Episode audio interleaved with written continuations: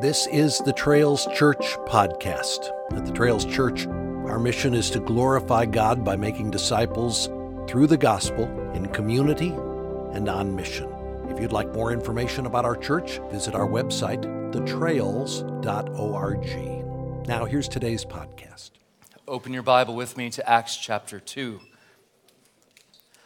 Over the course of this past week, I've had the joy of leading music alongside some of our own Trails Church musicians at the Cross Conference in Louisville, Kentucky. Cross is a collegiate missions conference that exists to convince students that every Christian has a role to play in making Jesus' name known, both at home and around the world. The tagline we use is Make your life count, make his name known. For some, this means leaving behind their culture and language and family and going to unreached peoples and unreached places for the sake of the gospel. For others, it means living to the glory of God here in the culture and language that God placed us in, while at the same time leveraging our lives for the sake of those who don't know Christ. Cross is one of the initiatives that I'm so deeply thankful to have been involved in over this last decade. Multiple times this week, I looked out over this sea of 11,000 college students and thanked the Lord that I was able to see with my own eyes the next generation of Christian leaders spending their Christmas break from college listening to expositional preaching, singing great hymns of the faith, thinking about the mission of God in the world. It was a joy to see missionary friends who live all around the world hearing what God is doing in the Middle East and in Asia. Still, being there made me eager to be back here with you, to continue in the work that God has called us to. I was reminded why it was that we planted the Trails Church to begin with. Uh, when Jamie and I decided to invest our lives and to give ourselves to planting and pastoring this church, we began to pray, Lord, if you, if you call us here, we will joyfully stay. We were evaluating our lives, seeing where we could most be useful to the Lord. This is our home. This is the place we love. Uh, these are the people that we love. But in the act of planting, we also wanted to think and live like missionaries. And we saw here in North Texas an incredible opportunity with people moving from all over the world to make their home right here. We wanted to see men and women converted and discipled in the fertile soil of a healthy church. And over these first five years, haven't we seen God do a remarkable work among us? Through the fall, we spent five weeks in Acts chapter 2, verses 42 to 47, looking at how the first Christian church in Jerusalem was devoted to the Word of God, to fellowship, to prayer and generosity, all as expressions of discipleship.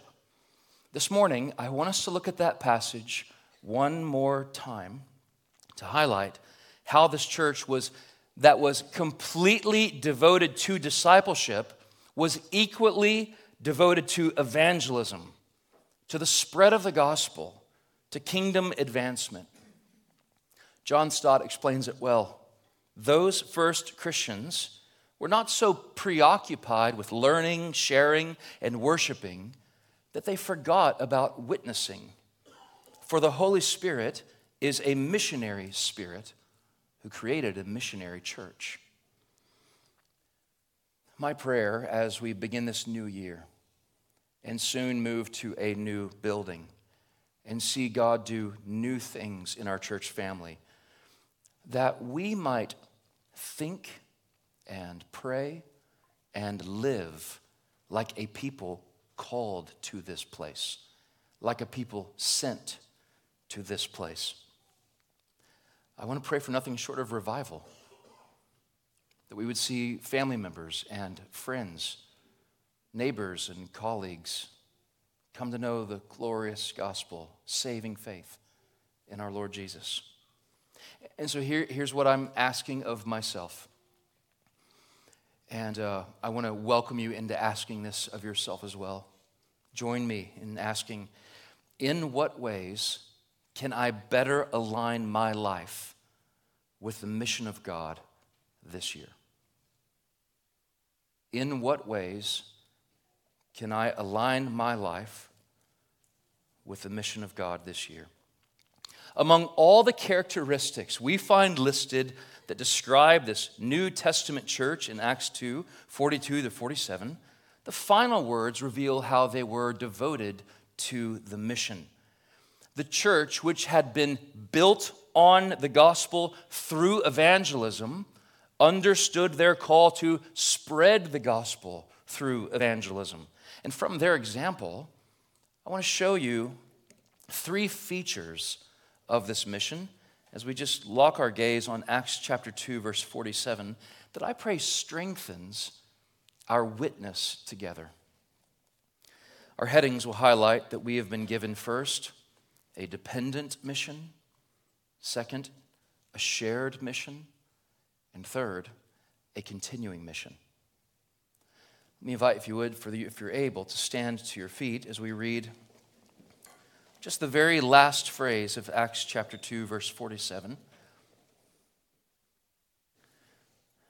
It's not large in stature, but large in importance. This is God's holy and inerrant word. And the Lord added to their number day by day those who were being saved. The grass withers and the flowers fade, but the word of our God stands forever. Amen.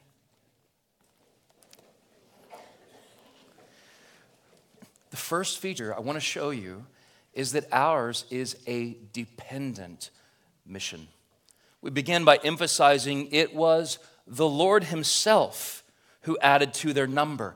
Now we see the church buzzing with all kind of activity in this handful of verses. The apostles were preaching and teaching the word of God. The people evangelized friends and family members. The church gave of their resources to help each other through difficult times. The whole congregation praised God and prayed publicly. They even enjoyed favor with all the people. Yet none of these acts, in and of themselves, were the reason why people were converted and added to their number. The church's evangelism itself was not engaging enough to convert a soul. Their apologetics could not argue a person into belief in Christ. Their love for one another was not strong enough to bring someone from death to life. No, it was the Lord who worked through their evangelism and apologetics and fellowship to draw the hearts of men and women to the irresistible grace of Jesus Christ and the power of the gospel. These were the means that God used to accomplish his purposes. Jonah chapter 2, verse 9 states it clearly salvation belongs to the Lord. It's God who saves. As we think about our dependence on the Lord regarding the mission of the church, let me show you three places in the first two chapters of Acts that we've seen already. First, look at how they were dependent on the word. From the beginning, it was this way. When Peter stood up in the street and preached Christ from the Old Testament, it was the word itself that cut them to the heart so that they would ask, Brothers, what must we do? It wasn't Peter's perfect eloquence that converted those 3,000 souls. No, the word did the work. It is Scripture in Scripture that God has revealed Himself to us and how to be reconciled to Him by grace through faith in Christ. It is in Scripture we're taught how to live as God's redeemed, holy people. It is in Scripture that we learn doctrine and how to flourish as a new community. This is why sitting at the top of the list of all the things we see outlined in chapter 2, 42 to 47, The fountainhead of all of it is that these were people devoted to the apostles' teaching. They were committed to the word. They needed the apostles' teaching and the writings of the Old Testament in order to navigate the Christian life. To say it differently, the church needed to know God's word if they were to know God. And in the same way, we are dependent upon the word of God. Next, we see that this church was dependent on the Spirit. Acts chapter 1, verse 8 says, But you will receive power when the Holy Spirit comes upon you, and you will be my witnesses in Jerusalem and in all Judea and Samaria and to the ends of the earth. The disciples of Jesus were not sent on this mission of evangelizing and discipling before they were filled with the Holy Spirit. Why? because their message and their mission were completely reliant upon the Spirit of God to work through their words, to work through their witness. Their evangelism was effective because the Spirit of God spoke through them with the Spirit of God speaking. It was the unction of the Spirit that caused people to come to faith in Christ. When Paul's trying to help a local church understand this truth, he wrote in 1 Corinthians chapter 3 verse 6 and 7, I planted, Apollos watered, God gave the growth. And so neither he who plants nor he who waters is anything, but only God who gives growth. David Wells summarizes the point like this Ultimately, God is the evangelist. And finally, we see that the church was dependent in prayer. Already in the book of Acts, as they sought to choose someone who would replace Judas among the 12 apostles, they waited and depended on the Lord in prayer. As they obediently stayed in Jerusalem after the ascension of Christ for the Spirit to be given, they waited and prayed. As we continue to see the story of the book of Acts unfold, we'll notice with the turning of every page, prayer plays a consistent part in the life of God's people. Why all the praying? This devotion to prayer is evidence that from the beginning, Christians could not trust their own wisdom or strategy or ability to navigate the Christian life, but we must wholeheartedly depend on the Lord in prayer. Well, what does this mean for us? I think it would be helpful if we simply retrace these three steps in the form of application. We'll just outline them here, but I want to encourage you to spend more time on this, perhaps later this afternoon or this evening. As we pray that we would be a people who grow in our dependence upon the Lord and learn how these truths might shape our life as we seek to live together on mission. We must stand on the Word of God and continue to trust the Word of God to do the work of God in our life, in the lives of those that we love, and in the furthering of the mission.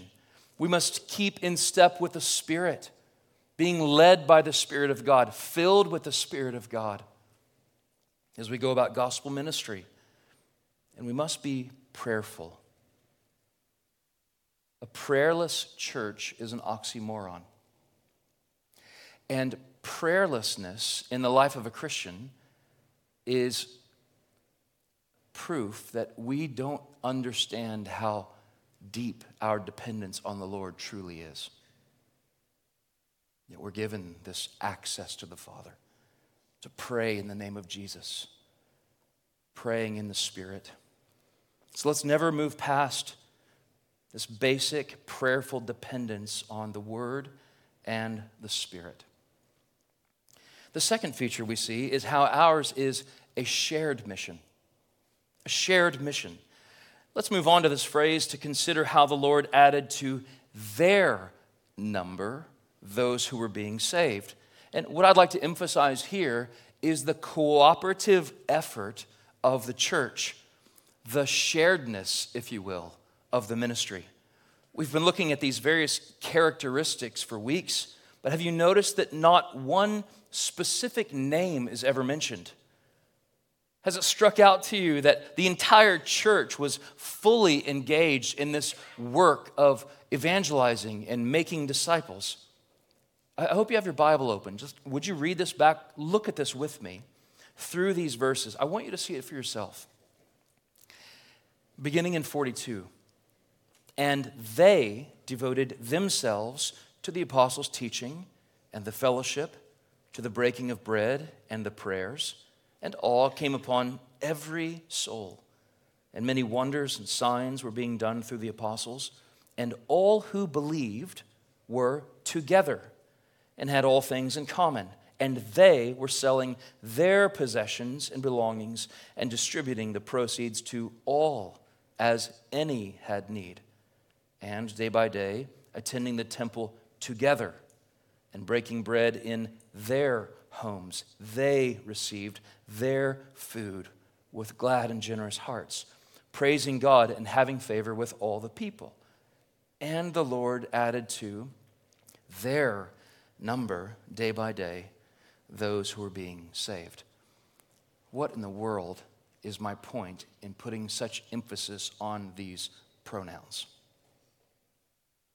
Well, it's this the Great Commission is not for some of God's people somewhere, but all of God's people everywhere. I want to repeat that. The Great Commission is not for some of God's people somewhere, but all of God's people everywhere. Every Christian that has been saved has also been sent every Christian who is now a disciple, meaning a follower of Jesus, is called to the work of making disciples or helping others follow Jesus. But I want to make sure that translates correctly. I'm afraid that when you hear that, you think, this is all up to me. That's your American individualism speaking. How many of you have heard the Great Commission like that? First person singular. It's not given to one person, it's given to the body of Christ. You're not called to do this alone. We're called to do this together. It's given to us as a church. I was looking through our annual report that was released in December, uh, just tracing evidences of grace at work in our church over 2023. And I stopped when I came to the picture of Brandon Drummond being baptized. I remember meeting with Brandon and Melissa, and I remember when they began attending the church. And they both said in their own words that it wasn't until being here among you that their eyes were open to the real and biblical Jesus. It wasn't until they were here that they came to understand that their sins could be forgiven by grace through faith in Jesus. And so they were both baptized just this past spring. How did that happen? Jesus did it. Jesus did it all. Uh, but where did it happen? It happened in the fertile soil of the Trails Church. God used the prayers that this congregation has been faithfully praying since before we even planted, that we would see men and women come to believe on Jesus and grow in Jesus.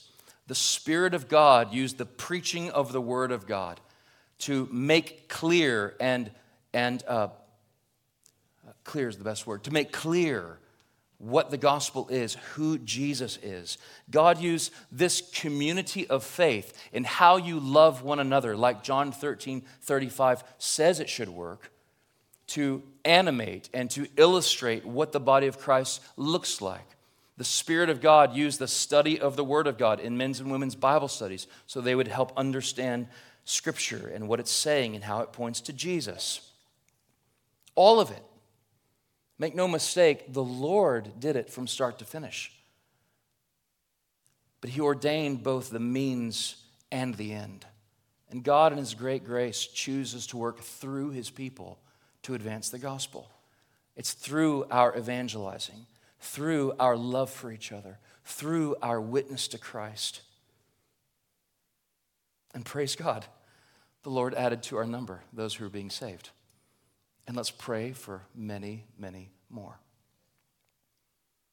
If we're going to continue to see that, what we need is a, a robust understanding of Ephesians chapter 4, where we take the sharedness of this mission seriously, where we're stewarding the spiritual gifts and the financial resources and the um, uh, stewardship of our time in order to invest in others. And seeing all of that together, we will see more and more of this kind of gospel fruit spring up from the soil of our church. But we're going to have to fight something that's resonant within us. It's called consumerism. The American church is filled with people who just try to get everything they can from it, like they would a buffet, and just keep moving on to the next one when they don't get what they need anymore. But the commitment we see at work in the New Testament is not a, a mentality of consumerism, but, but just that commitment of others centered thinking. And I pray by God's grace we see more and more of that in the coming years. This church needs your gifts. This body right here needs gifts that only you have to help build us up into maturity, into the fruitfulness that God wants for us.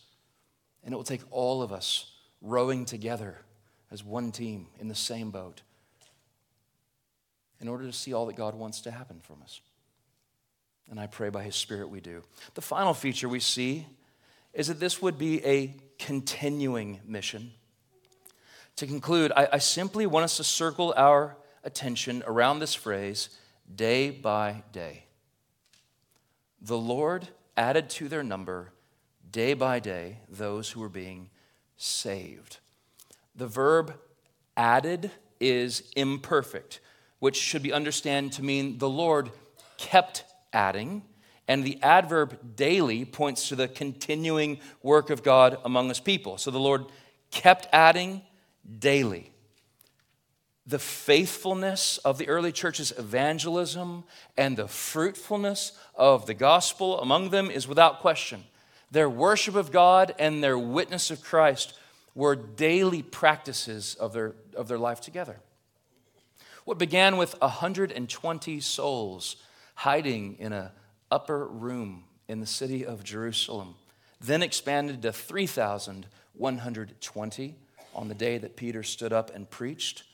Historians and scholars estimate that within six months of Pentecost, there were 100 thousand believers in the city of Jerusalem.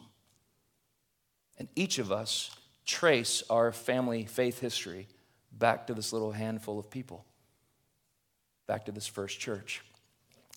I thought this week multiple times about how much transition this little church plant went through.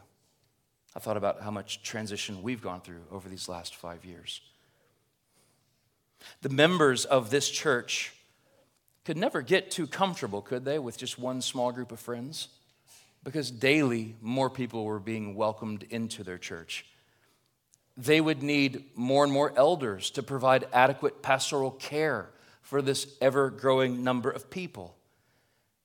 There would be those in that church body who love that church and invest their lives there that would then have to leave because they would have to go plant another church in a neighboring city, in a different neighborhood, in another town, in another state, in order to accommodate the continuing work of God.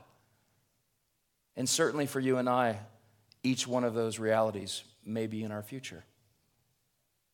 And I pray that we would continue to see and pray and experience God do remarkable things among us as we welcome people into the body of Christ as we add elders to help provide pastoral care for a growing congregation.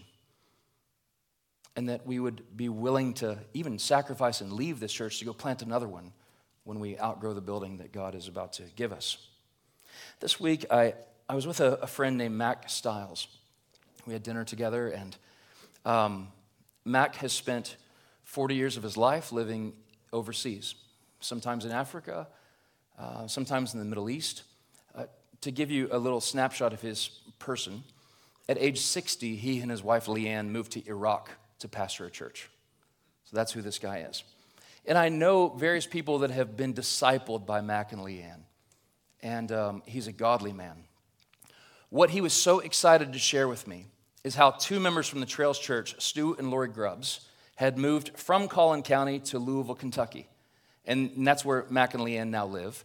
And they had joined his church, Third Avenue Baptist Church.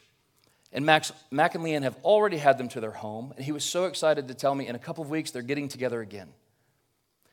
Here's what I know about Max Stiles his heart is always open to new people, his life is always open to new people.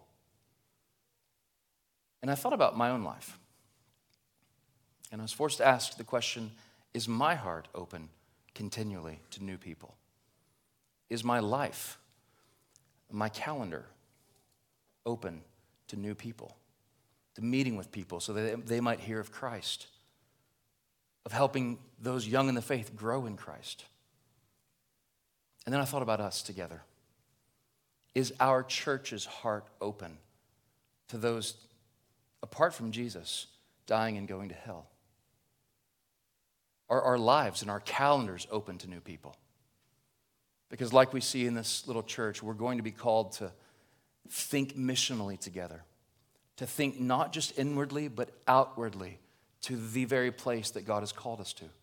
That we might see men and women come to faith in Jesus Christ, be discipled, and grow up right here in the fertile soil that we know as the Trails Church.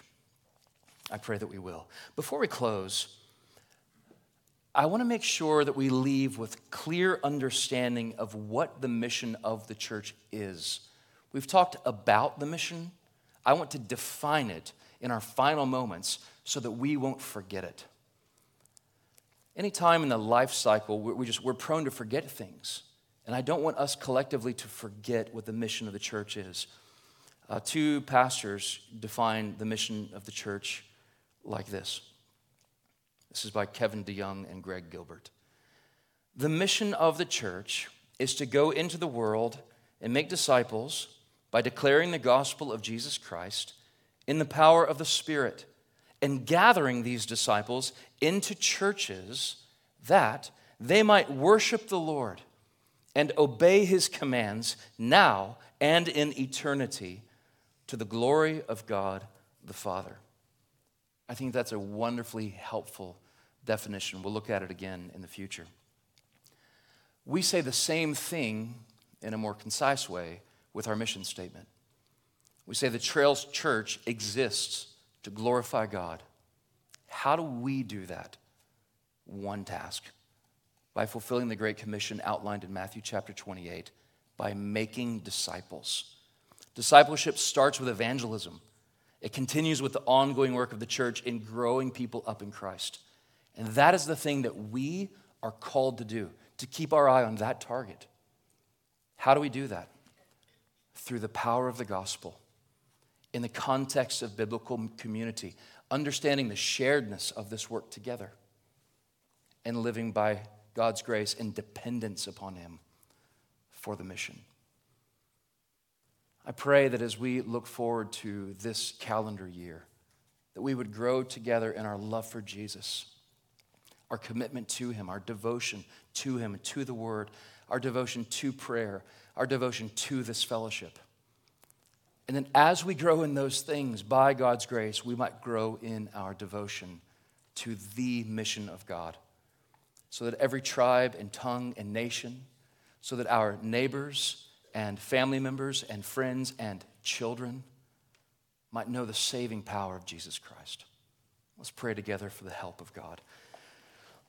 Lord, thank you for your word and how it brings life to us, clarity to us, strength, nourishment. I pray that your word would do its work in us. We would walk with deeper understanding of the gospel that has saved us and the gospel that has sent us. I pray this in Jesus' name. Amen. Thanks for listening to this podcast from the Trails Church. We hope you have been encouraged, equipped, and edified by time spent together in God's Word. And again, if you'd like to find out more about the Trails Church, visit our website, thetrails.org.